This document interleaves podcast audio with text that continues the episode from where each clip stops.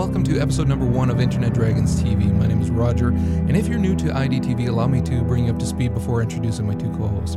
Now, prior to Internet Dragons TV, we worked on a little something called For the Lore. It was a podcast that was devoted to story-driven games, which started in 09 and ended recently, having clocked in 130 episodes. Now, 128 of those are still available for download, and you can get them from the link on internetdragons.tv. Now, I would strongly suggest you go and check them out, or you can check them out on iTunes as well, and get a feel for who we are because uh, we did some good work there.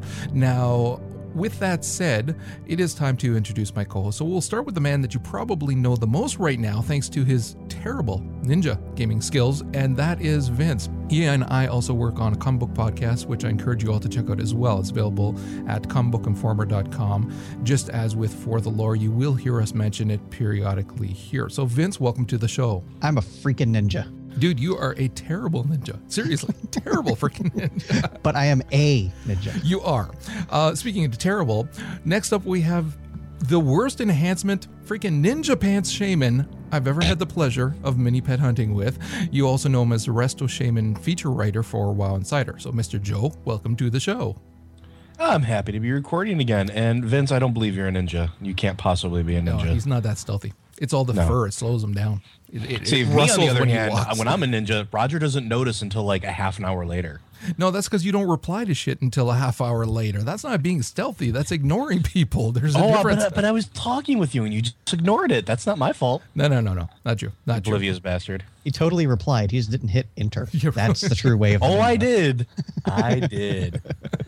Um, so, like I said, we worked on For the Lore before that and wanted to take just a brief moment to talk about our last episodes. We're not going to do too much on it, but just to talk about it because episode 130 was actually a phenomenal episode that we recorded. We had a blast. There was hours of chatting and drinking and having a grand old time. We did broadcast it live, and the lucky few who showed up actually got to hear it because what happened is that there was a failure, software failure afterwards, we lost the episode. Now, we discussed whether or not we would record it again, which we all agreed we ain't doing that shit again this soon. You can't recreate that kind of fun.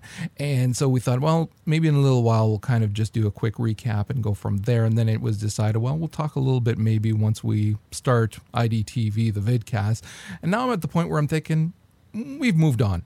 IDTV is doing well. We're having fun with the videos that we're doing, and this is who we are now. Unless you guys have something to talk about, I think we can move on to the actual topic of hand for this first episode. No, I I'm think good. We're good. Yeah. So and the obvious topic, if you're watching the screen and you didn't just get the download, the audio version of this, is The Walking Dead. Now, The Walking Dead came out in, uh, I believe it was April. It came out, and we were fairly excited for it, especially being the lore junkies that we were, because we knew that it would be just dripping with story and lore. Now, some people were a little bit more hesitant about it because they thought that maybe it would not have enough to it being a telltale game. And those people were pretty much shut up immediately after playing the first episode. So this was episodic content. You probably all already know that. And we just finished episode five. Now, what's funny is that it didn't take long for for this game to really hit its stride and to impress pretty much anybody who played it. So nobody was really surprised when it was nominated for Game of the Year from a variety of game review sites.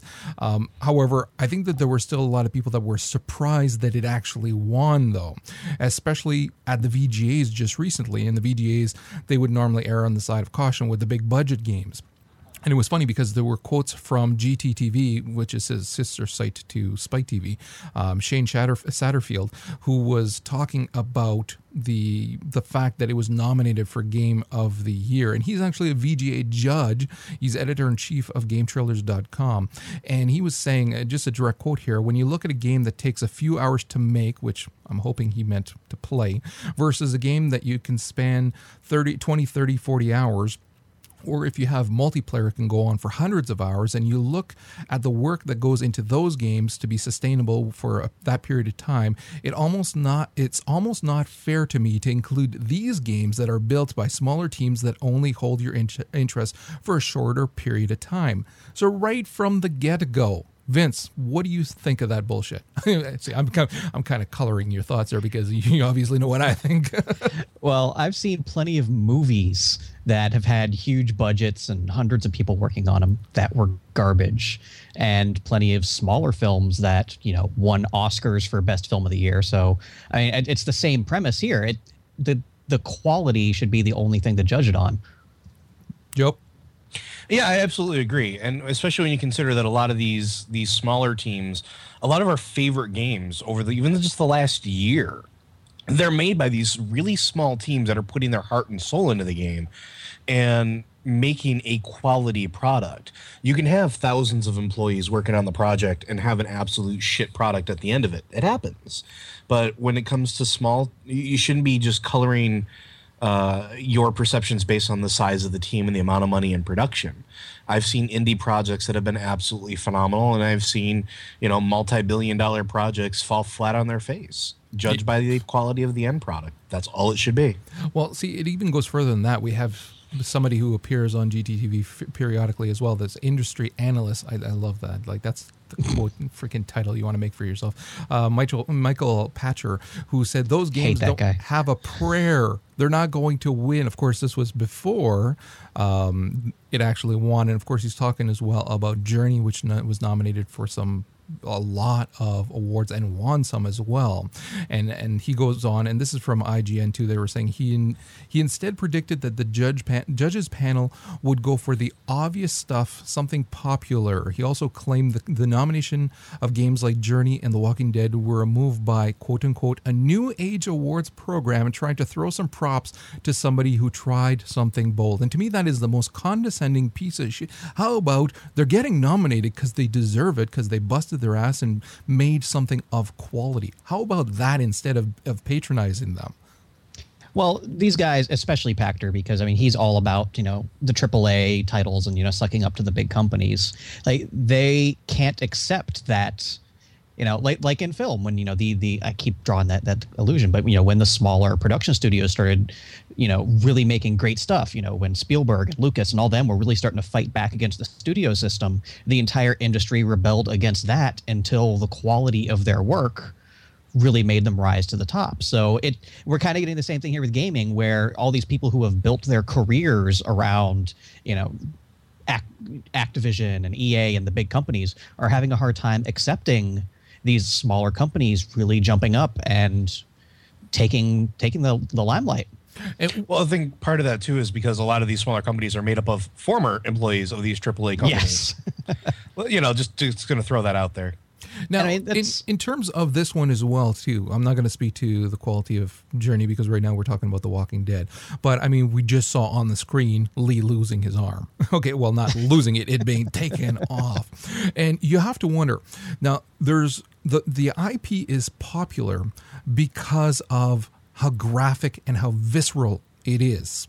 So do you think that how much of an impact do you think that had on these decisions? It's not just about looking at the caliber of the work that went in the amazing voice acting and all of the the great writing but just the pure visceral appeal of the walking dead ip how much of an impact do you think that had on it? So case in point as an example. If this had been for another ip that's not quite as strong but with the same quality of writing and with the same um, great voice acting do you think it would have gone quite as far? Joe what do you think? I do actually, and because you see a lot of, you know, bloody, visceral games out there that are super popular and people absolutely adore them. Uh, it, it's not so much just that that's the nature of the IP uh, that makes it popular. It it's just something that happens inside of that universe. I mean, really the the the lure of this game, the part that is so awesome about it, is the caliber of voice acting and the caliber of writing. If you have good writing, you have good voice acting, and you have good scene setup too. Because let's not, you know, any if this was any other thing, if this was aliens instead of of zombies and the same stuff was going on, you'd still get a lot of the same feels in some of the regards too. Or if it was a virus outbreak or something like that, it, it's it's really rests on that writing and the characterization, not just the bloody nature of it, not just the visceral nature. because again it is one of those it's still a point and click and and the question then remains are we ready to have a point and click that is not from a known exceptionally popular IP that's going to be taking game of the year away from the AAAs like your Assassin's Creed 3 and Dishonored is brand new but still the people working on it Bethesda of course. So it's it's whether or not a, a point and click can do that well regardless of what it is, what IP it is. Vince, what do you think? Oh, go ahead. No, I, I I do think that having the Walking Dead IP behind it was a, a definite point in its favor. I mean, right right now, The Walking Dead as a franchise is probably the most popular thing out there right now. And the the wet turd of their mid mid season finale last week was it, again it broke records. It, it was. I forget exactly all the records it broke, but it's the highest, most watched, whatever, uh, primetime drama. You know, it, it, it broke all kinds of records, even going up against regular network TV, not just cable TV. So I think having that popularity for The Walking Dead itself really helped because it was selling. You know, the people were interested in it. If I don't think if nobody had played the, this game, if it had been a different game with a, with a lesser IP, I don't think it would have been quite as high up on many people's lists as it was, even if it had the same quality. Joe, were you going to say something? I was going to say, I, to, I agree to a certain extent about that, but we're starting to see a lot more point and click games that are coming out now from indie developers that are starting to produce this type of caliber work with, you know, good soundtracks, good writing, amazing visuals, uh, great characterization that I think we are going to start popping up on the list. And they're either brand new IPs or ones that, you know, are not as popular as this. While I, I agree that, that Walking Dead was a, a point in its favor that the, the IP that it was based in definitely helped it out there and drew some attention towards it. I also maintain that if the game was shit, people wouldn't have played it or really cared about it that much, e- oh, despite definitely. the IP. Definitely. And the thing to keep in mind too, which we talked about on For the Lore too, the strength of the writing is so high that it that is what carries the series. And of course the the work that goes into the voice acting and everything else. But I mean the writing is so good that they make us care about these other characters than the normal characters that we know from the IP from either reading the comic books or watching the TV show, but especially the comic books. Like yes, we get Glenn for a little bit and Hershel and things like that. But those are the people that we care about. The people we care about are the ones that they invented for this game and that speaks again to the writing of the the series when you're looking at the especially on on Twitter with uh, with Telltale and what they were doing with uh, with what would you do for Clementine kind of thing, and like I mean it's freaking trending because so many people are playing this game, so many people love this game, and so many people have so quickly fallen in love with that little girl. That speaks to the strength of the writing. But then I look at it in terms of. Um, when you're looking at that IP, that setting, the well is so full like you can do so very much with it that that can be amazing. So i i think that it's actually easier as a writer to draw from this ip than it would be for others. And which isn't to say that they can't do it of course or can't do it well but i think that this had a big impact on how good the game was because it was building on such fertile ground so, okay, let's talk a little bit, go back to some of the, uh, well, to the prior episodes. And I want to get a feel for where you guys kind of bounced around because if you haven't played the game, of course, the there's moral choices along the way. Or I shouldn't even say moral choices, there are choices that you're going to make along the way. And then, of course, those choices are carrying throughout the episode. And I really liked how they did that too. I mean, we saw that to a degree with Mass Effect, which was one of the bigger ones with with consequences and things like that.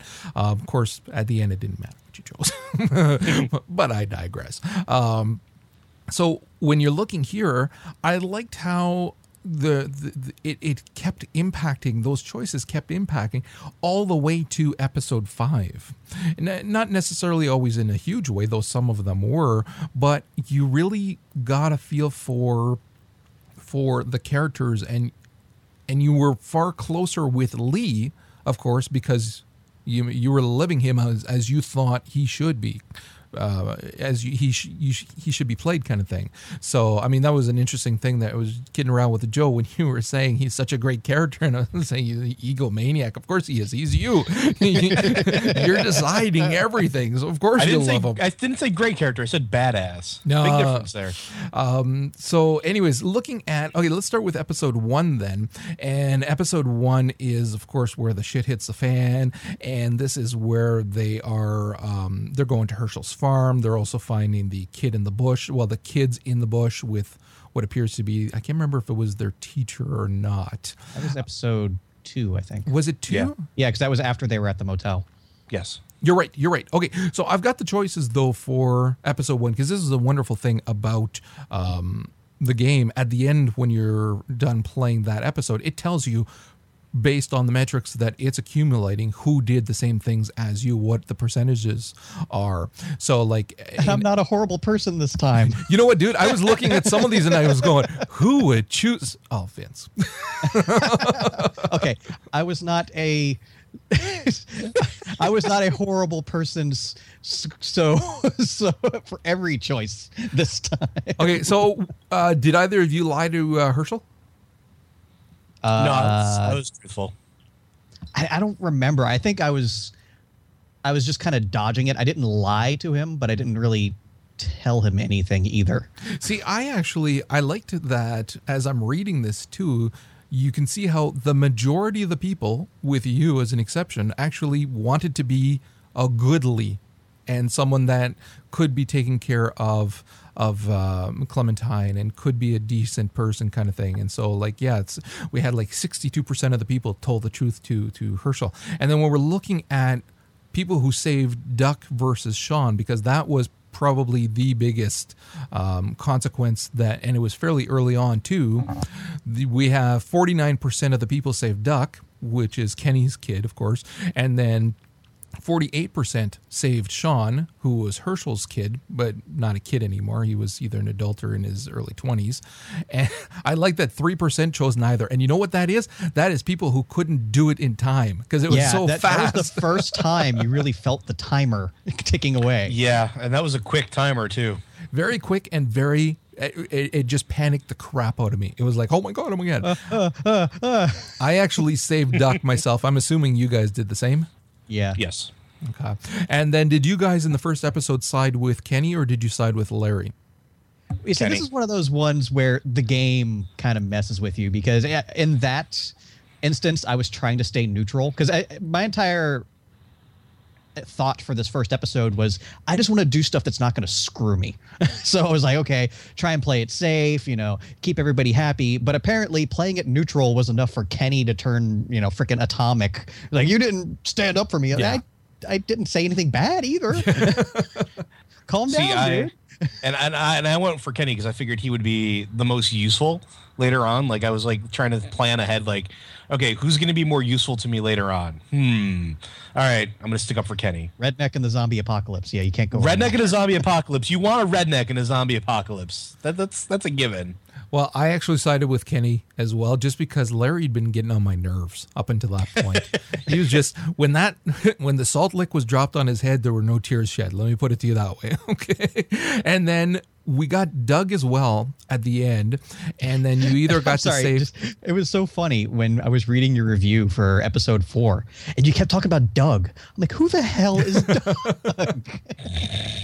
Well, Doug, I don't know if you guys know this, but he was actually one of the. He was a prior um, employee of Telltale Games, and so the character was based on him, and that was when they were doing the promotion for the the pre-orders, so that you could be in the game and showing the. Here's Doug, one of our ex-employees, kind of thing. Um, so, but I kept Doug alive, and I was in the minority here because it was 25% who kept saved Doug when everybody was being attacked in the um, in the convenience store there, and 75% saved Carley, who was the woman that was in the group at the beginning, and she knew that you were a convict. So, at that point, my wanting to save my ass kicked into high gear. it's like I'm not putting up with the zombies and you are chomping on my ass. So it's like mm-hmm. I'll save Doug. He was a nice guy. See, I, I saved Carley. Vince? Yeah, for me, it, it was more, you know, she knew my secret, but she didn't say anything about it, and that kind of earned her some points in my book. All right. Okay, so moving on to episode two. Now, this is the one where you uh, either chop off David's leg, he was the one that was in the bush, or you just left him there to die. I we actually talked on this on one of the for the Lore episodes when we were playing this. I actually chopped the leg off, and it was freaking. Want to talk about visceral and and brutal? I I did chop the leg off. Of course, he didn't survive anyways. What'd you guys do? I totally left him to die. You were of the fifteen percent then, yeah, I was the fifteen percent. Vince. No, I, I Sam Jacksoned him. All right. Um, and then there was also the uh, the woman who had been bitten, who uh, Jolene, and she'd been bitten, and she Had she wanted been the bitten? yeah. I thought she, had was been- just a nutbag. no, no. She Oh, had no, actually she gotten was just bitten. an nutbag. No, she didn't. She got bit. Her side was all bloody. She'd gotten bitten. So uh, so you could either shoot her or you could what was it? Shot her or waited. Yeah, you just kind of stand give there her and the try gun. to figure it out, and Yeah. You the, so- the crazy talking cannibal about shoots her two. You you either listen to her or you go ahead and shoot her quickly. That that was your that was your choice for No, that. you. There was another one because I gave. I let her take the gun. You could let her take. That's say that's- episode one, dude. no, it's not. Yes, it is. That's Irene. When Oh, that's gets bit. Irene. You're right. You're right. You're right. Okay. oh, Which one is Jolene again? Jolene's the crazy lady in the camp She- that had like Clementine's You're right. You're right. Right. Yeah. Well, yeah. When you- find out later when she went through, no kidding. okay. Yeah. No. So crazy lady though. What did you guys do with Irene? Listen, I listened to her because at, at this point in time, if she's not going into a zombie, like if she's not like turning and she's got stuff to say, I'm gonna fucking listen because there So might be didn't something give the useful gun? in there I can use later. Vince, did you give her the Yeah, gun? I, I didn't trust those guys, so I was hoping she would tell me something. Ah, see, I gave her the gun. I let her put herself out of her misery. So Jolene, though, that's the Mex- Mexican standoff that they had going on. Yes. So I, with the crossbow. I didn't shoot her either, just because it was interesting to find out what was going on. So that was 87% of people actually waited to hear the whole story. Um, and then that's the one also where you are on the farm and they're carving up people Oh. and serving the human meat. And uh, it was interesting. Stopped Clementine from eating human meat. 65% stopped her. 35% didn't. I think that's the timer again. I, I 'cause think it's Lee going ass down downstairs going, hmm, probably tastes like bologna. Eh, whatever. and then But of we- course, there was the the- again the best part where Larry's arguing, yeah. and, and your dialogue choices. Eat up, Larry. yeah, really. uh, and then, of course, you can help kill Larry, and that's you're helping uh, Kenny to kill Larry because he's gonna he had a heart attack, he died, or you can try to revive him. So we got 32% of people tried to or helped kill him and 68% actually tried to revive him. I tried to revive him and just because it gave you that really amazing cinematic God. of the salt lick on the head and all that followed. See here, because again, because I tried to play it safe back in episode one, Kenny was still, you know, being Kenny. I was like, okay, me and Kenny aren't getting along. I need to, you know, work my way in with Team Lilly right about now. So all of episode two, I was just being nice to Lilly and Larry. I was like, yeah, you know, we're a big happy family. You chose the wrong horse there, buddy. Clearly. Uh, Joe, what did you do? Uh, with Mr. Heart Attack, or were you talking about? Yeah, with uh, Larry. Yeah, Mr. Heart Attack. I honestly um, killed him. Oh, all righty then. What about Danny? No, did, did you? I, I wasn't gonna about to take a risk. It was one of those things. Well, that If- that would have been one big ass freaking zombie. Exactly. I mean, I don't want that thing. I don't want that thing coming back after me. So fuck it, kill him. he already had a grudge against you as well, too. I'm sure that would have held on. I, you know, I'm not sure the dead honestly forget about the living all that much. I, you know, he would have come right straight for my black ass. It's it's it's. Lilly Uh, was closer. uh, what about killing uh, Danny? Did you kill him or spare him? I spared him. Really, Yeah. Joe? Killed the brothers. Yeah, I pitchforked through the freaking chest. You're dead. Oh yeah. Poor Clementine Again. To watch. Yeah, I don't care. Happy about Hard it, so. lesson. You got to learn it, kiddo. Exactly. She's got to learn how to survive in this world. And if I'm not about to let somebody who might come back and kill me later or try to find me and fuck me over come and get me. So you know I'm what? sorry. Cannibals? No, No. Cannibals. They can die. Exactly. Yep. So I'm fifty-five percent of us. minority on that one. Apparently. No, actually, we're not. Fifty-five percent of us killed Danny, and forty-five did not. Um, I love the punching uh, Andy. They have a statistic of how many times Andy was punched 1,435,645 to date. I love that they put that there too. and I actually spared him just because at that point it was being overrun by zombies and Yeah, just seeing that seal. final cinematic with his mom coming out as a zombie towards him. Oh, no no fate can be worse than that. That was that was priceless.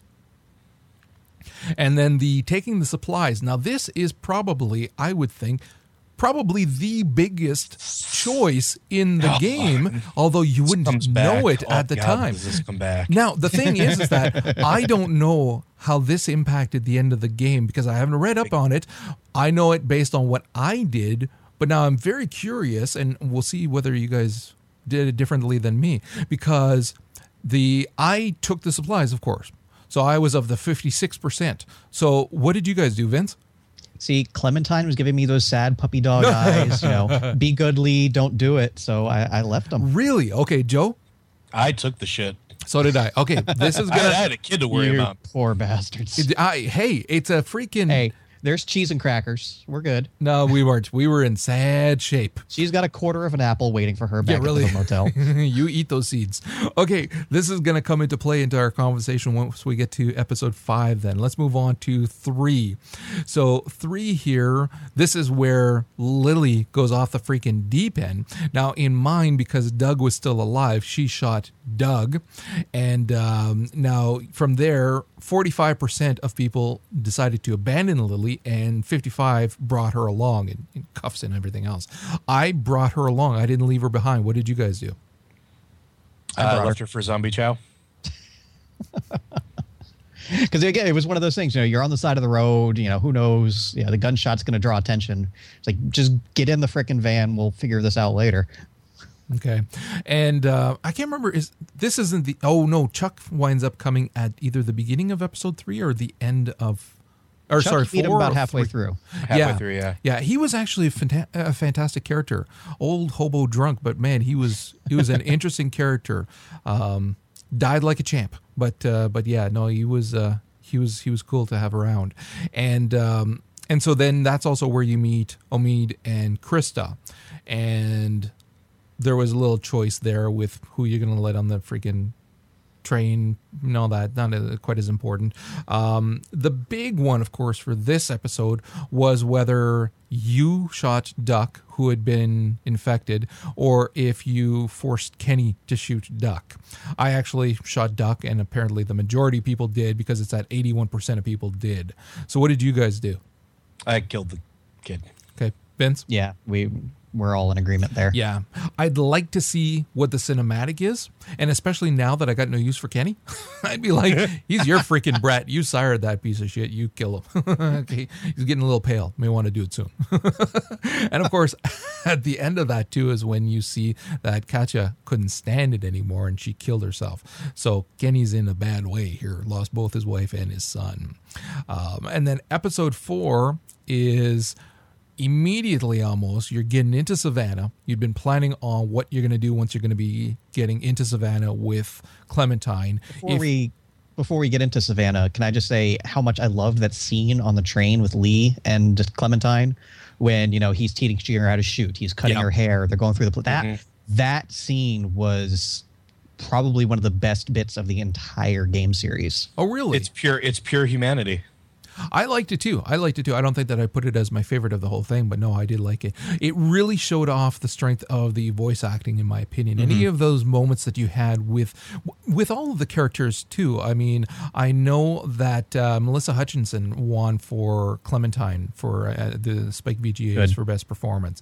Um, sadly, Lee did not win. Uh, Dave uh, Fennoy didn't. Although I kind of agree that Handsome Jack should have won that one. Oh, But- absolutely. But uh, but still, um, Lee. I mean, he Dave does such a great job with Lee. But I mean, when you're hearing Lee with any of the characters, they they when you're talking about that episode, there's also all of the stuff between him and Kenny in the um, the main car at the front. So like they're they're fight you can choose whether you want to fight with him or not or talk him down there's there's a lot there because kenny just lost his wife and his kid and as much as you hate the character of kenny at times man, the voice acting was great there too because you can feel his pain. I actually really liked Kenny. I guess it would depend again if you really sided I'm with related him. to a few Kennys. So I mean, if you did not miss a single thing with him, because man, if you were slow with one freaking thing, he would not let you forget it. So, I I I think that if you really stuck together, then maybe he was a better guy. But man, although that being said, again, when we're looking at episode four and you're seeing a lot of the things four and five between Kenny and and Lee, and I think especially in five, once you've had your blowout, if you just decided to have the blowout, uh, the stuff in five, especially like when they're having a drink on the couch upstairs in that that home kind of thing, there's a lot of moments Yeah. there where you're feeling for these people, and you can feel that that regardless of what they think about each other, they now have this relationship, the two guys kind of thing, and I mean, tons of power there. Um, okay, so back to four. So, four, you get into Savannah, you hide out in a house, and you find out as you're clearing it that in the um, the attic there is a boy who had holed himself up in there and who is just skin and bones because he hadn't had he'd run out of food and water and died up there. Kenny's the one that finds him. That scene where you go and you see Kenny on his knees and you see the silhouette of the kid. It was like just freaking heart wrenching. And then the kid, of course, has to be put down. The question then becomes again Kenny just lost his family. You either you killed his son or he killed him himself. Did you kill the boy in the attic or did you have Kenny do it? Vince? Well, I mean, at this point, I'm feeling so bad for Kenny. I was like, oh my god, you know, whatever, whatever you want, buddy, I got this. But uh, also, since the whole Team Lilly plan didn't work out too well in my favor, I was sucking up to Kenny so hard in this episode. I was like, I got to get one of these people to like me. Okay, Joe? Uh, I made the hard choice and killed him for him because I mean at this point it's like Kenny's been through a lot and I'm gonna need him still later on and I need him on his game. I can be a heartless bastard if I need to be, so I killed the kid. Yeah, well, 75% of us decided to kill the boy in the attic. So, um, and then from then on, um, you're going through sew- sewers as well, and you're meeting up with a bunch of people who are underneath. I hated that sewer. Oh my god, that was a pain in the that ass. was it was a pain in the ass until you kind of figured out the mechanics of where to hide and things like that then it wasn't quite as bad. But no there was there was one fight especially the one right after chuck when you find chuck partially eaten and then there's the one zombie that's in your way and then if you don't time it just right she calls all of them over and then you're rushing.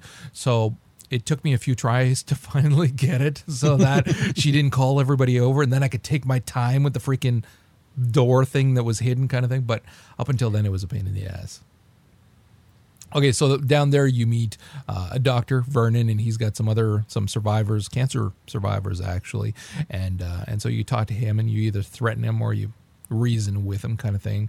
And um, and then basically you are running through a lot of things like that. You are running through the um, crawford uh, little community that turned which Ooh. i thought that was really well done. That that episode was so gripping it was unbelievable. When you looked at i mean it started off with the kid in the attic which set you up with like this is going to be such a hard episode to take emotionally because the whole freaking series has been this is not going to be any different.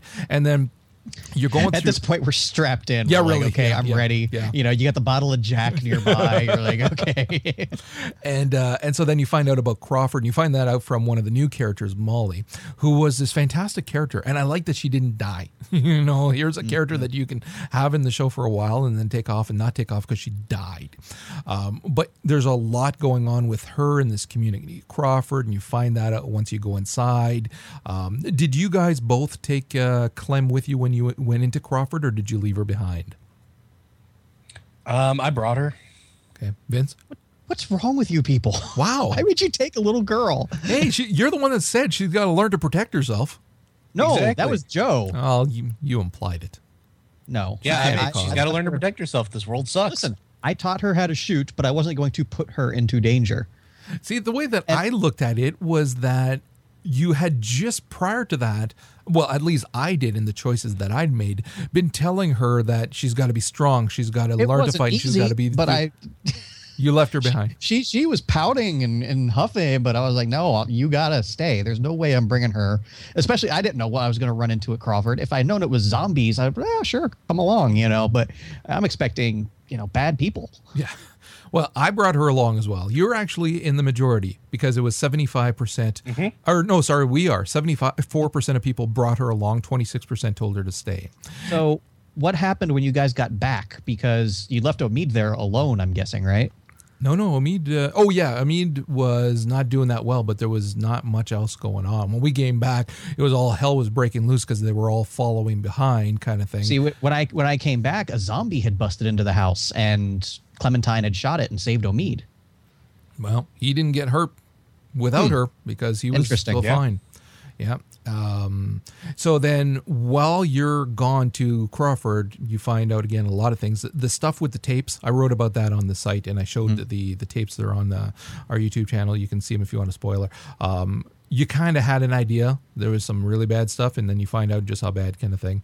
Um, so it, I, I thought it was well done and well handled too for a touchy situation kind of thing, and it wasn't exploited for the sake of being gratuitous.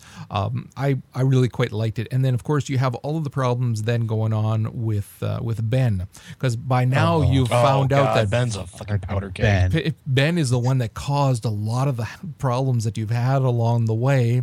So when he nearly dies, and you can feel that he at some points just he's ready to give up. He it- it's such a weight on his shoulder that that's it. He wants to give up, and you have the option of either pulling him up or letting him drop, or basically letting the zombies get to him. So what, Joe? What did you do? I pulled his ass up. Yeah, Vince. I dropped him. Yeah. oh, what a He- surprise! He, wanted to, to fall, so I, I I let him go out the way he wanted to. Oh, hello, Morden. So, uh, uh, 62% pulled him up, 33 let him drop, and then I'm shocked. So 5%. many people pulled him up I actually pulled him up as well. I because this- he was such a fuck up, left and right. He- you know, selling okay. out the supplies, freezing up when Clementine was in danger. No, that kid had to go. it wouldn't have been too many more things where I would have said, okay, enough's enough, kind of thing. But I really saw him as a a teenager in a an insane situation. And I mean, at the best of times, you're not going to expect a teenager to always be able on their A game and doing what's right and things like that. So here, I, I'm on my fourth teenager. So for me, it's like, okay, I know that your, your cerebral cortex isn't all defined. You're not thinking clearly here. Just try to help. But I was some pissed at him when he screwed up on freaking Clementine. Had it been another one of those, then it would have been okay, right? You died. If he didn't tell me to let him go, I probably would have pulled him up. All right. Well, I pulled him up, and then here's where you find out that he gets uh, Lee gets bitten. And that's the big reveal in this that one. was a shock. Lee gets bitten, and so you can either hide the bite or you can reveal it to the group. Eighty percent of people revealed it to the group. I revealed it as well. Joe, you? I revealed it because they need to know because I need to start prepping them to take care of Clementine. Yeah, which I think is probably what everybody thought. Vince. Yeah, I need all the friends I can get. Yeah. Well, speaking of which, now here's where you're at the point where you need to go look for Clementine because she has been abducted and you think that it's that Dr. Vernon who took her because he had insinuated that he could take her away from Lee because he would be better family material than Lee and that group would be. And uh, and so here is where you get to talk to all of the remaining people and find out who's going to come and help you. So I at this point here had had it with Kenny. I had so had it with Kenny, it was unbelievable.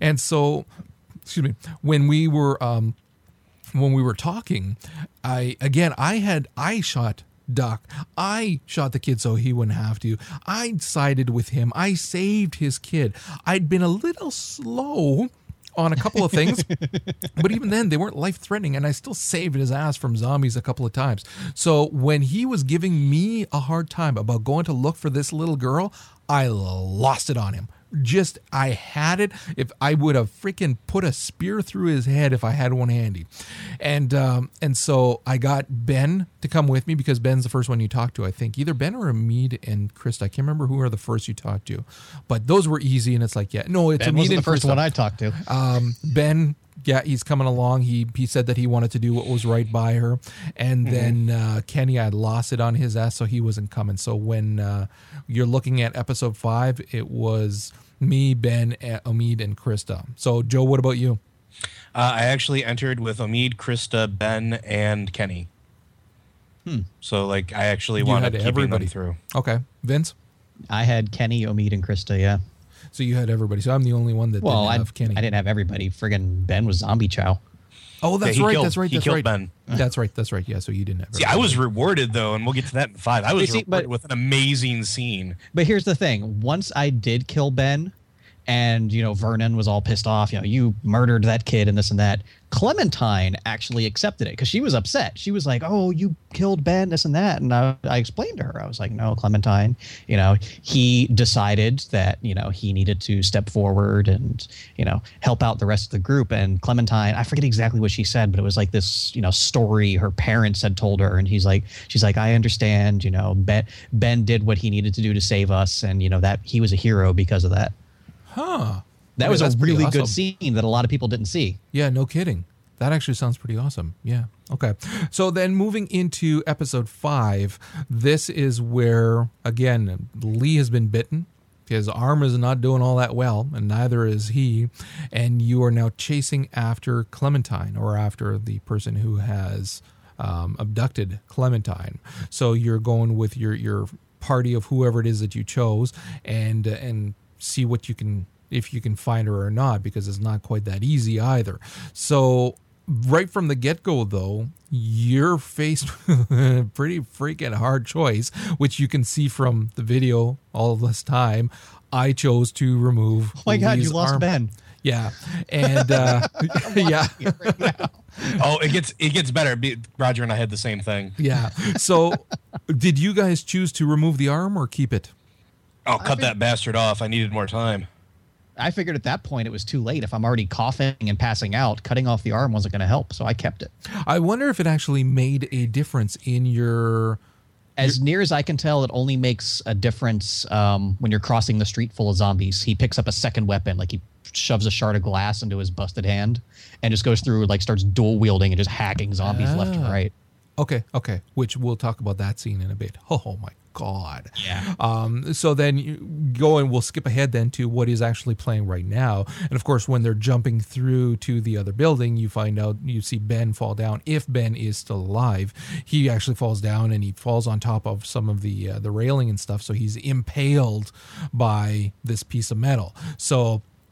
Did you um well Vince you didn't even have this Yeah, th- there was no Ben. Okay, so but Joe did, and I think Joe, you made the same The choices exact that same I. call, I believe. Yeah. So basically, at this point here, we go down, and it's uh, Kenny and and myself and Lee, I should say, of course, and deciding what we're going to do about about Ben.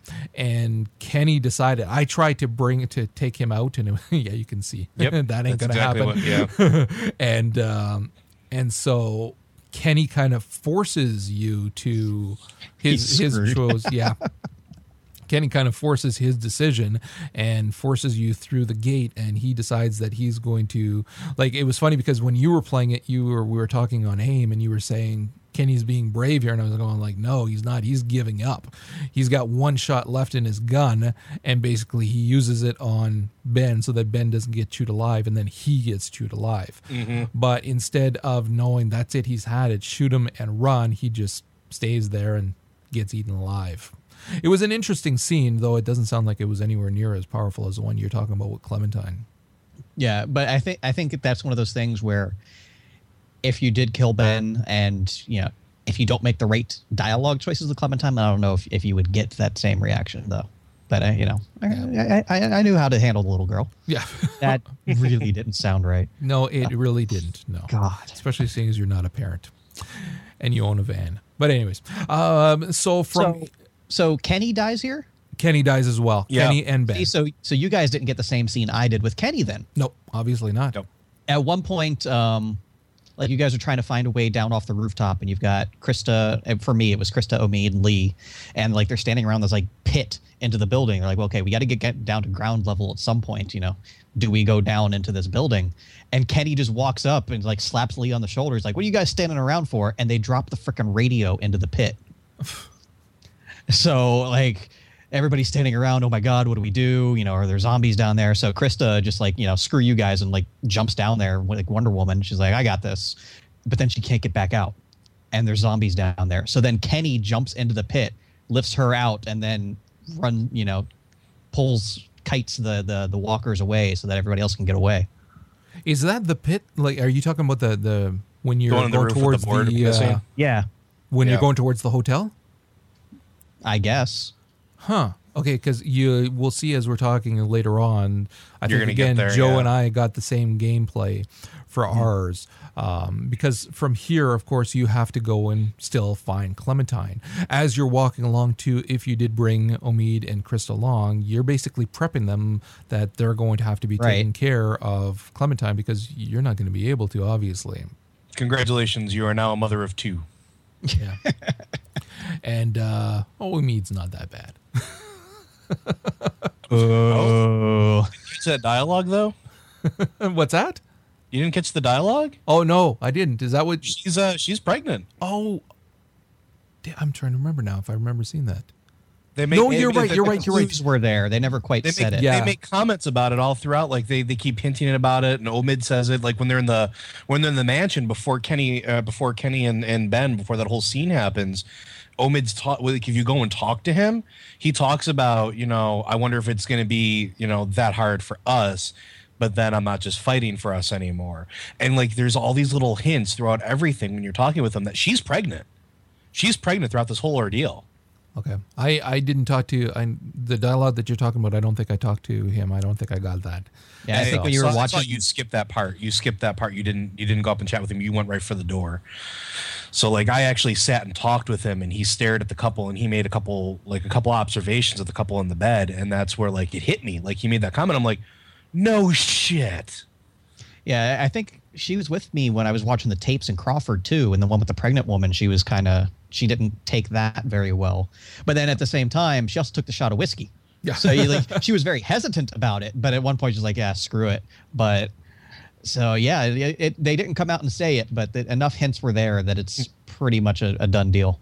Okay, so at this point here, they're crossing a whole bunch of different rooftops, and they are, of course, trying to get to the the um, hotel because they know that that's where um, she's Clementine is being held.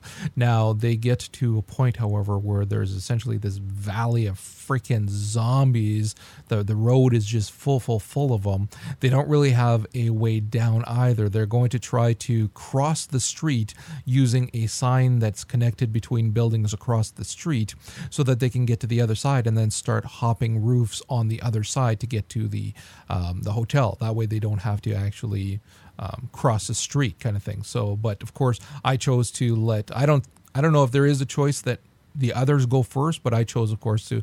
I'm already a dead man walking, so I'll go across first. I'm assuming you guys did the same. Yeah, that's Yeah. exactly what I did. Okay. And then of course you don't the, the sign is busting down and so I he's just going down to street level and then he's going to just fight these zombies.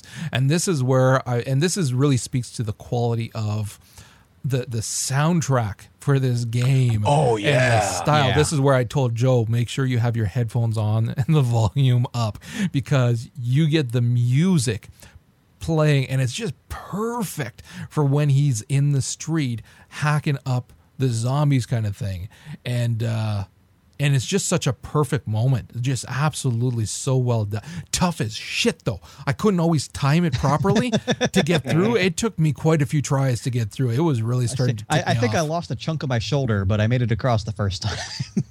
man no i did not i i was having a hell of a because I had two arms, you idiot. Oh, that's right. I did not. It was it was bloody freaking tough. See, And- this this is the hole that when I got here. Sorry to interrupt. No, no. When I got here, you couldn't see the zombies. So when the radio fell down and Krista jumped in after it, and that's when they found the zombies were in there, and Kenny sacrificed himself here to save Krista. Huh. Okay. Well, one way or another, apparently he sacrifices himself. Mm-hmm. So okay. So yeah, that moment in the street where you're you're fighting off the zombies, absolutely phenomenal. Um, I don't know, Joe. Did it take you to quite a few tries as well, or did you No, get I got right- it on the first one. I Oh, got lucky. bastard. I, I freely admit that I got lucky. Man, I just I had My one arm, my one arm bastard got real lucky with uh, with timing. So here is the scene right here that I'm talking about. So there's the sign, of course, that he has to cross. There's the hotel that they have to make their way to. And of course, he's going to be going down in just a few moments. Now, when he does get to the hotel and makes his way up to the floor where she's being hidden, um, or being held, I should say, that's where. I hope you've been a good boy prior to this point. That's where it gets a little interesting now.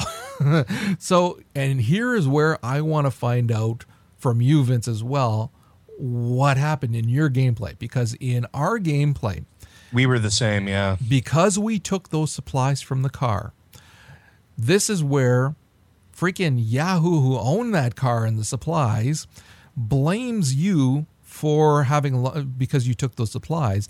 And because you took those supplies it was harder for he and his wife and child and eventually his wife left him as well and it was one problem after another kind of thing. They'd had some problems before but this just kind of exacerbated it exacerbated it. And so he blames you and he's been stalking you ever since wanting to steal your child not really your child but clementine because he lost his oh that sign's going down and so it's again with us is because we took the supplies so what's his rationale if you didn't take the supplies Well, you see, the supplies were still taken. Just Lee didn't participate.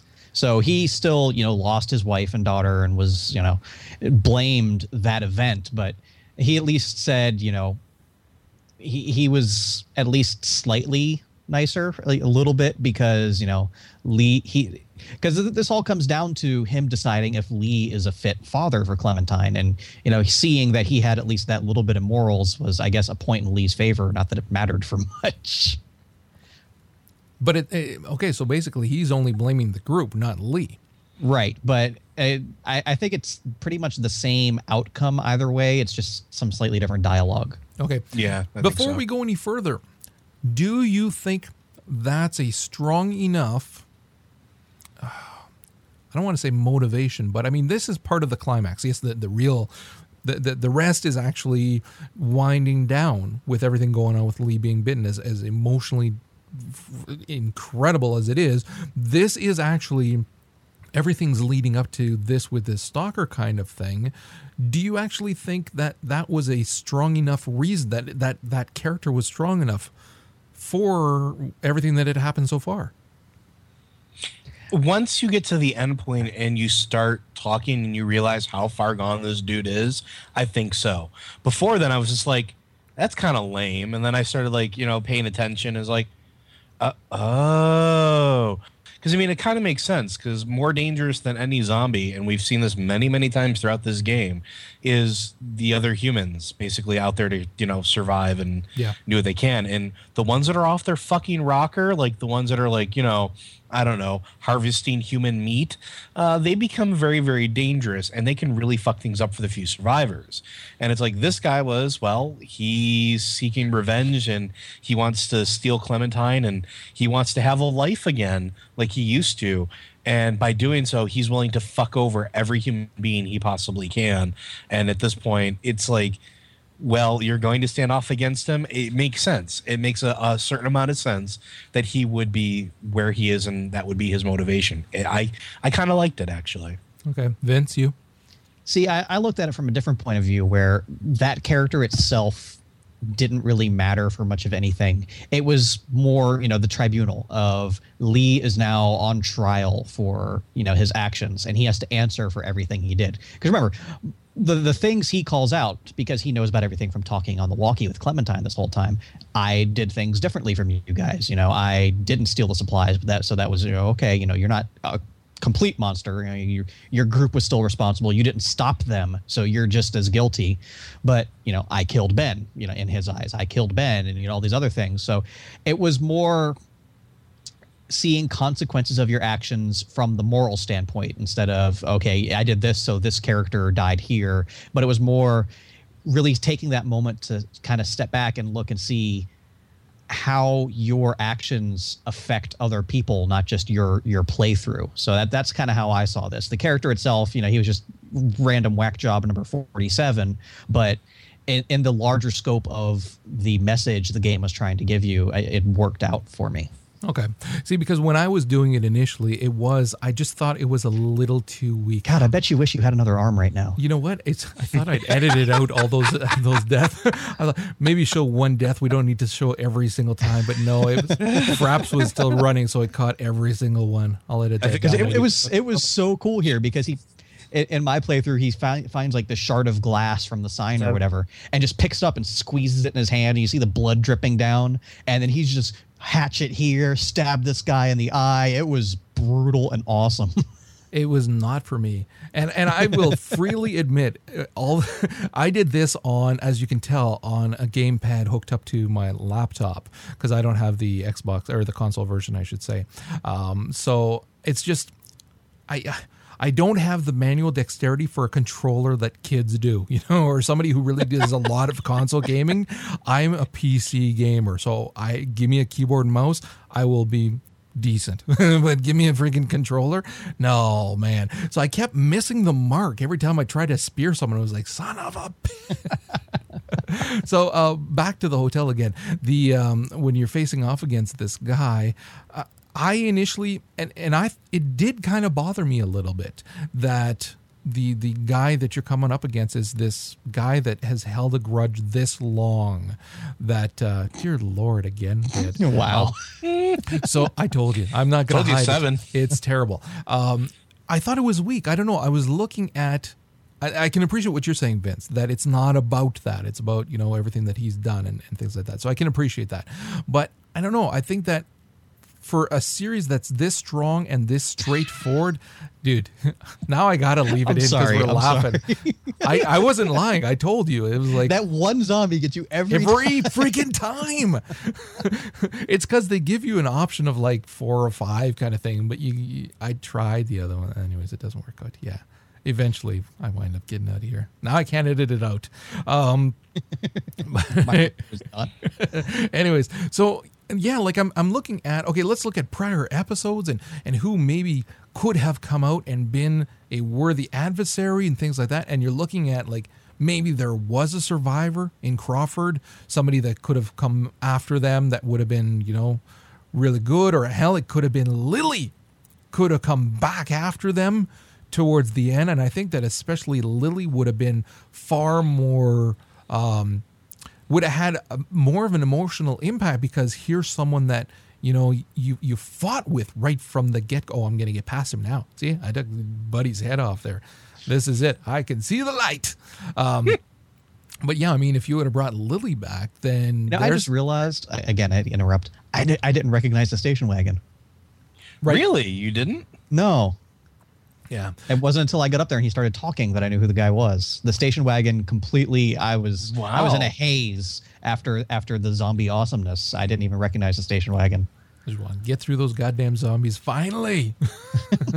What's funny is that when I was playing that part, I was of course again on the on the laptop and my wife was beside me and she was doing knitting cross stitching thingy whatever it is that she does and uh, and so it was like every time I die it was like son of a bitch.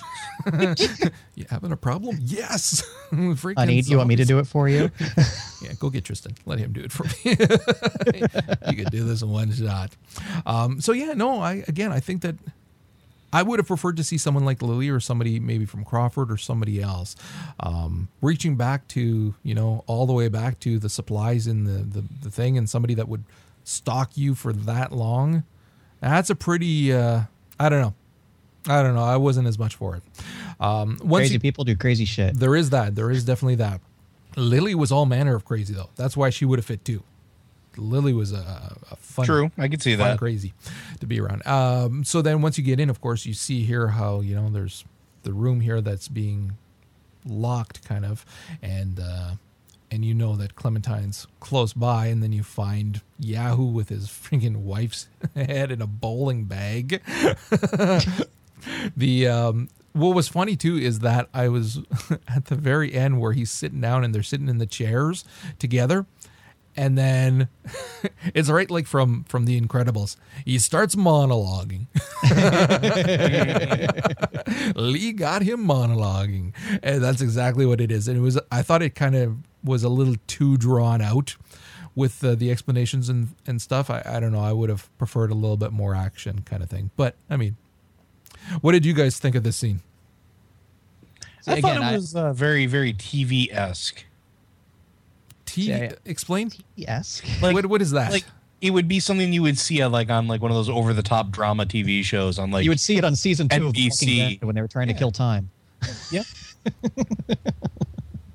that eh, that's exactly it. It's a time killer. It's a time waste, and that's I I I'm not as crazy about that in in games.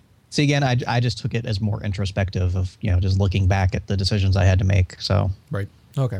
And then, of course, as you're talking, as you got him monologuing, Clementine comes out of hiding and uh, and just knocks him over with either a lamp or a vase, and uh, and then you tell ki- me what he, tell tell me you told her to grab the hatchet, Joe. I did. Okay, what happened? Because I told her to grab the lamp. I was like, she's not going to chop this guy's head off. Um, she murdered the absolute shit out of him. Did she really? Wow. Oh, you see, I still had the hatchet on me because I didn't. I put it. I, I had it. It was down on the at, table. at this point, I, I wasn't going to take any chances. Oh, I was did. leaving everything. I was following his instructions. no, no, I can't Yeah, believe that's all you got. No, I ain't got nothing. Clem, Clem saved my ass. Wow. She she chopped him right in the fucking neck with the hatchet. She, she like like so like just murdered the shit out of him. Jeez. See, this is why we had the sound test with you being a little ballistic.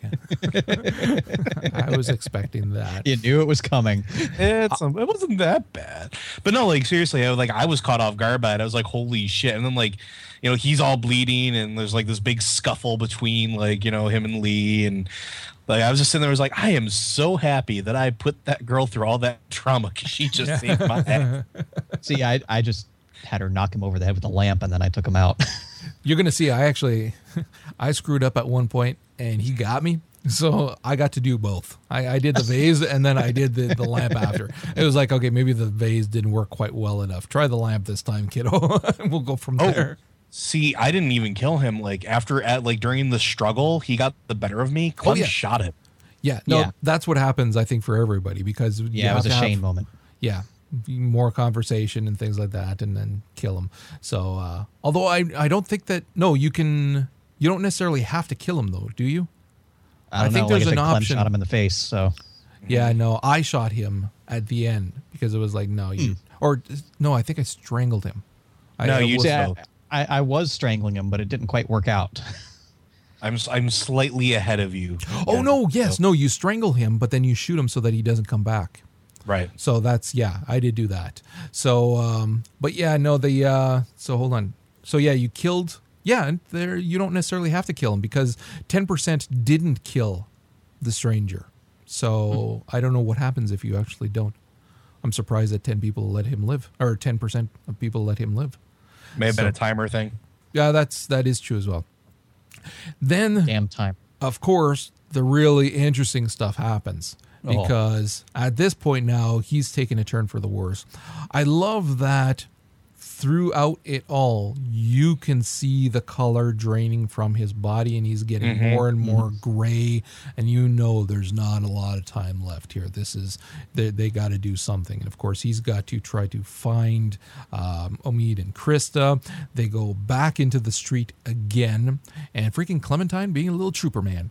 And, um, and so just before you pass out on the street, you see her parents and you see that Oh, look yep. on her face when oh my god it was just This little girl. My heart wrenching um but then you wake up in a building or in yeah in a building and um basically it's just the two of you locked in there with a uh, dead guy who's strapped to a seat um but the, the here it was one of those moments too where like she helped you in and i'm thinking he was passed out that little mm-hmm. girl don't weigh much more than a buck 50 i don't think she could have helped him in a building but I mean, they they they had to take some liberties, of course. So, but I mean, but then you scene- realize she's trapped in a building with you. Oh yeah, yeah. when he gets that look in his eyes, where it's like open the doors, you're thinking the same thing because he knows he's turning fast. I got if if Telltale had written an ending where Lee turns and then eats Clementine, there would be fires. Yeah. You got to wonder though, is like is that something that the, was on the table at some point? Probably. I would imagine there had to be. because I mean I don't think there's a well no there wouldn't be a single um a single ending that would actually allow that because she's going to be in the second season that they've already confirmed is coming out.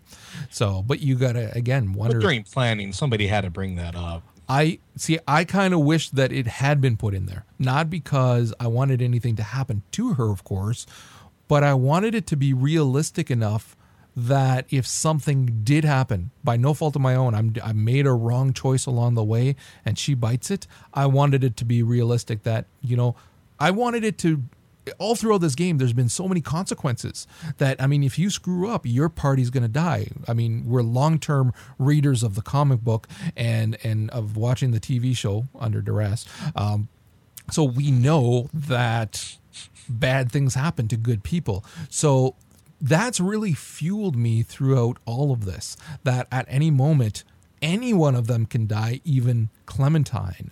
And so knowing that, kind of having that pretty good feeling that eh, she's probably going to make it through, it took away some of that tension at the end. It was still very emotional. Holy crap and hell, damn near crying at the end emotional, but it wasn't that visceral panic kind of thing. I don't know. What do you think, Vince? I guess like I never considered you know an, an ending where Clementine wasn't going to make it, so it wasn't really an option for me. Right. Joe? Ah, I don't know what to say. Have you been listening? No, I, I have. I have. like I'm just I'm watching like right now I'm I like I said I think I'm a little bit ahead of you, and like I'm watching the scene where you're covering Clem in the goo, and it's like How I did don't know you about get you. so far ahead? I don't know, Oh, but like I'm watching that and just kind of going like, because like I feel so bad for her. Okay, Sorry. Well, we're not on the same part of the video then. I know. the whole like I don't point know. of this like I was- hit play at the same time you guys did, but I'm at 114. That's weird. Joe, are you on the same, or Vince, are you on the same spot as him? I'm Clementine's about to whack him with the. Oh, we're on the same spot then. Joe, Yeah. you freaking loser. What did Yeah, you do? seriously. All right. So there. Whack out. Hit him again. Go for it, Clem. Um, oh, you got wow. See, I punked out. That's what I'm saying. I didn't know what to expect. he messed you up. Yeah, you just did? shot my ass. Yeah. Um, so, anyways, yeah, when at the end there again, I I was really hoping that as much as you feel it at the end when he when he finds out they're locked in there and it's like oh my god and so you're really you're panicking in my mind i know no this is just to set up that emotional upheaval Yeah. of what's going to happen it's not she's not actually in any danger especially the whole coaching her throughout and different things like that so it's um there you go go get the lamp get the lamp clem do it At, at first, I was like, "Oh my god," but then I, you know, I was like, "No, that they're not gonna." So that took a lot away from me. That took a hell of a lot away because it would have been written differently if. Uh, way to go, girl! This time I know what I'm doing. You're a dead guy. um. So so it took a lot away. A lot I really- easier with two arms. it would. I'm beginning to think I made the wrong choice here. Um, so yeah, I I I really would have liked it if uh, I if the option had been there, where it was a very real option that she actually might die. So, uh, but it, but then of course you you have how unbearably emotional. Oh. That ending, wa- like I mean, just crippling emotionally. It just it was unbelievable.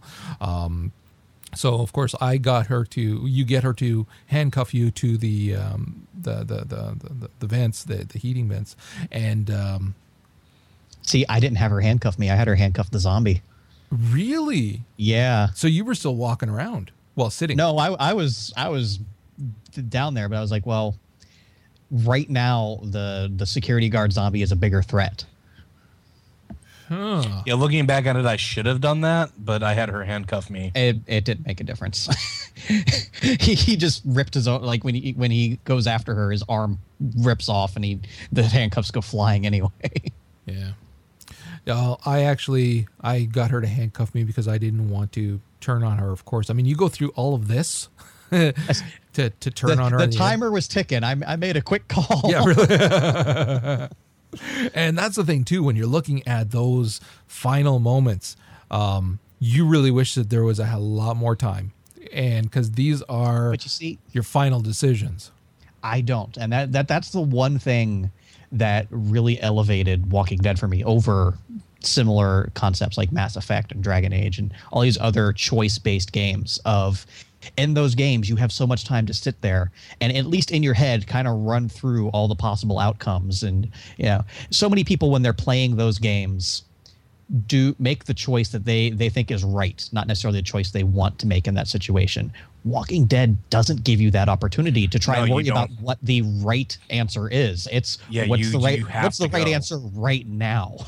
Yeah, you don't have that time to sit and think, which is really, really good.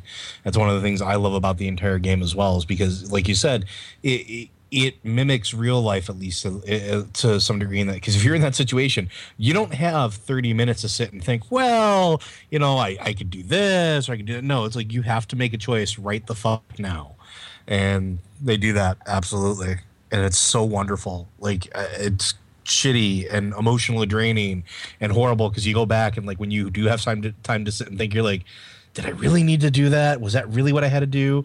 But it's it's perfect as far as i'm concerned with this type of game because giving you that limited amount of time to make that choice forces your hand forces you to go with gut instinct. Okay. that's what you'd have to do in a real life situation. So let's actually look then at the game and whatever games we've played over the year and as well. Um, there's no denying that I think for all of uh, of us, the this game would have been nominated by us. Like we would have put it in our nominations of top game of the year. Would you have actually? Do you think you would give it top spot in this year? Joe, we'll start with you. i would i honestly would Okay. like just because of the, the way the way the game was done like Don't look way in the bag. Don't look in the bag. it's like Brad Pitt in Seven. What's in the box? What's in the box? Which is funny because I was playing this at work, by the way, and they hear me screaming at the scene like "What's in the box?" and like my coworkers are just looking at me, just shaking their head. But what I do at work? Work. Work. Work.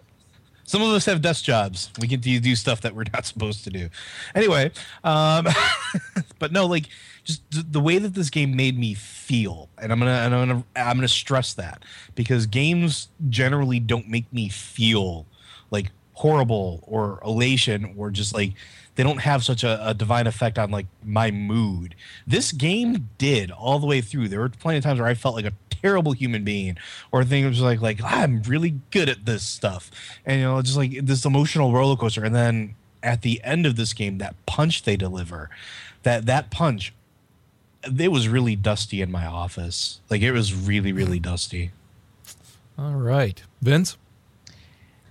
It's definitely up there. I mean, I played so many fantastic games this year, though. Like, I probably, but it, it it's it's not quite as you know cut and dry of a decision. Definitely, without a doubt, top three, and probably number one.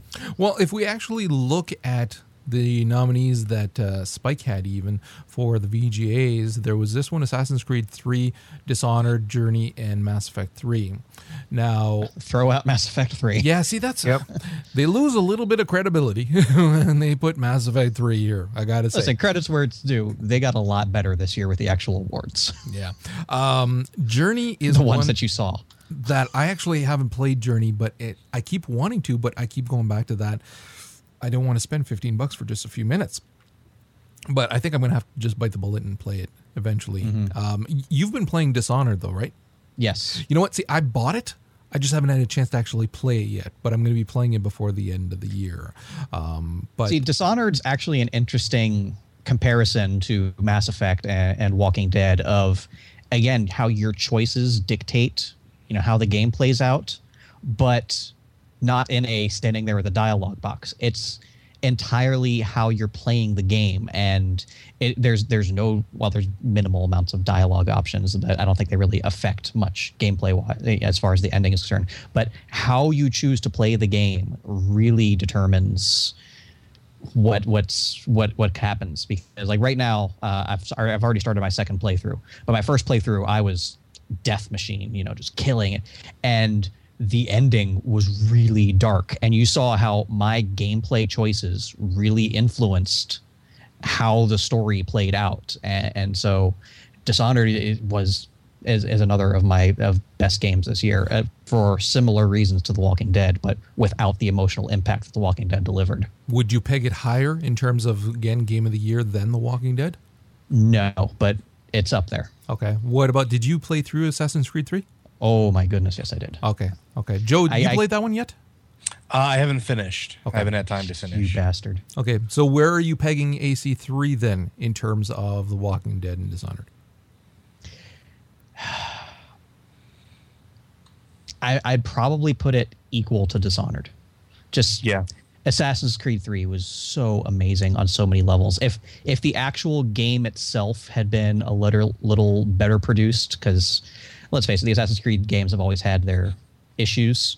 And once you get to this point where you know there there's so much going on, you know, just things just don't quite work right. But the way it delivers on every sing every single thing it tries to do, and how if you actually put the time into a lot of the side stuff, you get a lot more emotional impact out of the game.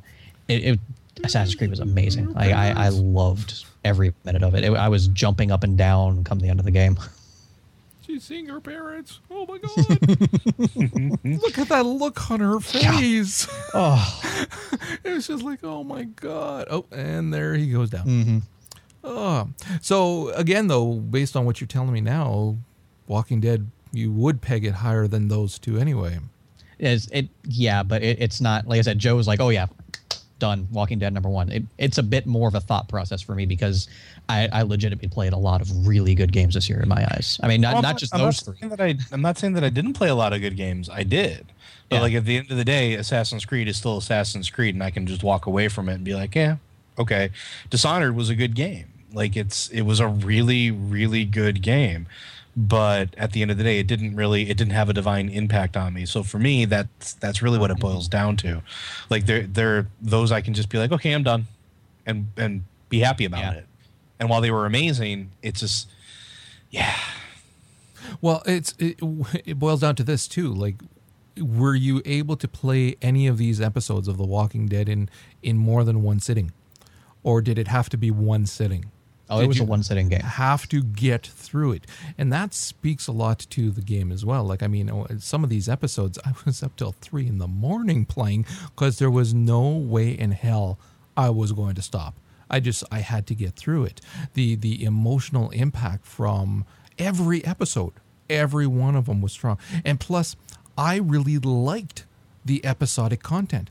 It, it really set you up that you were dying for that next episode to come mm-hmm. up. It mm-hmm. was brilliant. It was like it, it, it had so much more of an impact that because of it being drawn out and it became this pop culture thing too, where everybody's talking about it on Twitter. Game comes out, I wasn't on Twitter for days until I finished it because people were talking about it, and it was like, shut up, I don't want to hear about it. So it takes a pretty strong game to do that, and of course, then when you're looking at the strength of oh those little eyes, my God. uh, the strength of the writing and and and the voice acting and yeah, right here, like every, I'm hearing Clementine right now. Yeah, was, oh, it was heart wrenching. So this was tough for me too because I, I, played a bunch of good games, and then there were other games that I would I would peg in there too. Like I mean, I know that nobody ever puts in WoW, but I mean when you're looking at Mists of Pandaria, um, I look at all the fun that I've been having in it and in terms of the quality of the expansion and what you're getting for your money and like all the fun that I've been having with my son with it. And then I look at how much fun we've been having with Guild Wars 2 and the strength of the questing throughout Guild Wars 2, most of the zones and stuff like that, and how much I've adored that game and then other games that I've played as well. And it's funny that the more I think about it, the more it's like, nope, no, it's it's this. This is because of the strength of all of again writing, acting, everything else, directing, but um, just the emotional upheaval beginning to end every single episode. I how can you not give this top game of the year? My opinion. I so agree. let's then look now. I, I think a lot some what some of it comes down to is how much of a game was it? Like you said, you know, can a point and click game legitimately be game of the year? Well, yes, obviously it can. But I, I think that's part of what factors into it for a lot of people is, you know, this was a great story. It was it was great, you know, as we said, great everything. But I played better games, you know. So uh, that that's at least for me part of the decision why while Walking Dead is still you know at the top of the list, it's it's it's struggling a little bit with some other you know more gamey games that I played. Yeah, but year. then you're defining what makes a game and what doesn't. Well, I- no, That's a pretty I'm, I'm cloudy just saying, area. You know, gameplay itself does factor into into the, the equation. Yeah, yes, writing is important. Yes, story is important. Yes, characters are important. But gameplay also factors into it. So I see, and I look at it in terms of the gameplay for that type of game, for Yes, whatever type of game. So the gameplay for this type of game was pretty much bang on for the most part. Not always, but for the most part, was bang on. It was about making those choices throughout and a little bit of exploring things like that. So for what it was, I thought it's it's you're comparing you can't compare the the gameplay of a first person shooter type of game with the gameplay of well this kind of RPG-ish kind of game. So I personally was all right with it and thought that it was it fit it fit very very well as a matter of fact. is that we're we're reaching the same conclusion just through different means. going Is all I'm pointing way. out. Yeah. And so then we, of course, find out, we had found out that there is going to be a season two. And we saw the ending, um, which shows Clementine seeing a couple in the distance. You don't know if it's Omid and Krista. You don't know who it is. Hell, it could be walkers that turn to face her. And just that complete unknown. If you did not see that, you didn't go to the end of the credits. And, uh, And, you're so- a terrible person. yeah, yeah. I'll splice it so that you can see it at the end of this because at the moment she's still she just picked up a bat and she's ready to whack herself some zombies. but uh but yeah. I love how she's choking up on the bat too. Like it's it's those little details. Oh yeah, yeah. so so I'm hoping that of course you're going to have some of the same voice actors coming back for this. Of course, Melissa Hutchinson for for Clementine would be awesome. I think that the character of Clementine is still strong enough that she can carry another season, but now she's growing up a little bit kind of thing and maybe doing more. I, I'm I'm hoping they don't fall into a, you know, a death trap of the second season of say the the TV show, but rather that they they continue on with the strength of the writing that we've seen here. I'm ready for Clementine and Molly's big girly adventure. All right. So that's going to wrap it up for this episode. Make sure to check us out at internetdragons.tv. Make sure to subscribe to our YouTube channel. Leave us some comments and tell us what you think. If you felt a little bit differently about the game and you didn't think that it deserved us, by all means, let us know. Call us out on it. So with that, we will talk to you guys soon. Did either of you get her to kill you? That's something No, we I didn't did not. actually- Well, no, I'm sorry. Yes, I did. Yes, I did. I couldn't do it. I I, I, She she murdered me. I was like, it, it's the right thing to do, but I Yeah. I can't do it. the the gameplay mechanics were entirely there. So what happened then when she killed you? Uh, there's a whole lot of crying. Things went black, and then it went to the credits. Oh, really? So you don't see her getting past this guy, or does Uh, he? Does she kill you after? She kills you after. Okay. So what happens is like you like I kicked the bat to her after finally figuring out it's like oh I actually have to kick the bat to her. So I kick the bat to her. She brains the dude. Then she comes over and she's got like you know, she's got the bat and everything. telling her to look at the zombie. yeah. So then I get to that part where it's like you have to shoot me, and she's like no, no, and I'm like you can do it. You have to do it. You're strong enough. She's like I'm not strong enough, and she actually goes ahead and does it, and she's like crying like these big tears streaming down her face. And it was just absolutely terrible. Like, yeah, it was it was awful. It was the right thing to do, but it was absolutely awful. Yeah. I still don't know if she actually shot me though. Like it could be. I think it would be absolutely hysterical if season two opens up with being chased by a Lee zombie. You know, it would be cool if, she, if she's got you chained up, with Leading your mouse missing. Yeah, be like Michonne. Like in the show with the one that doesn't like the zombies have no arms. Yep, just like that. Uh, but just be Clem with a chain. That'd be so freaking hilarious. I need to commission someone to make a picture of that. Clem walking, holding a chain with Lee with no jaw, no arms. That would be freaking awesome. Okay. All right, we're done. oh, that's funny.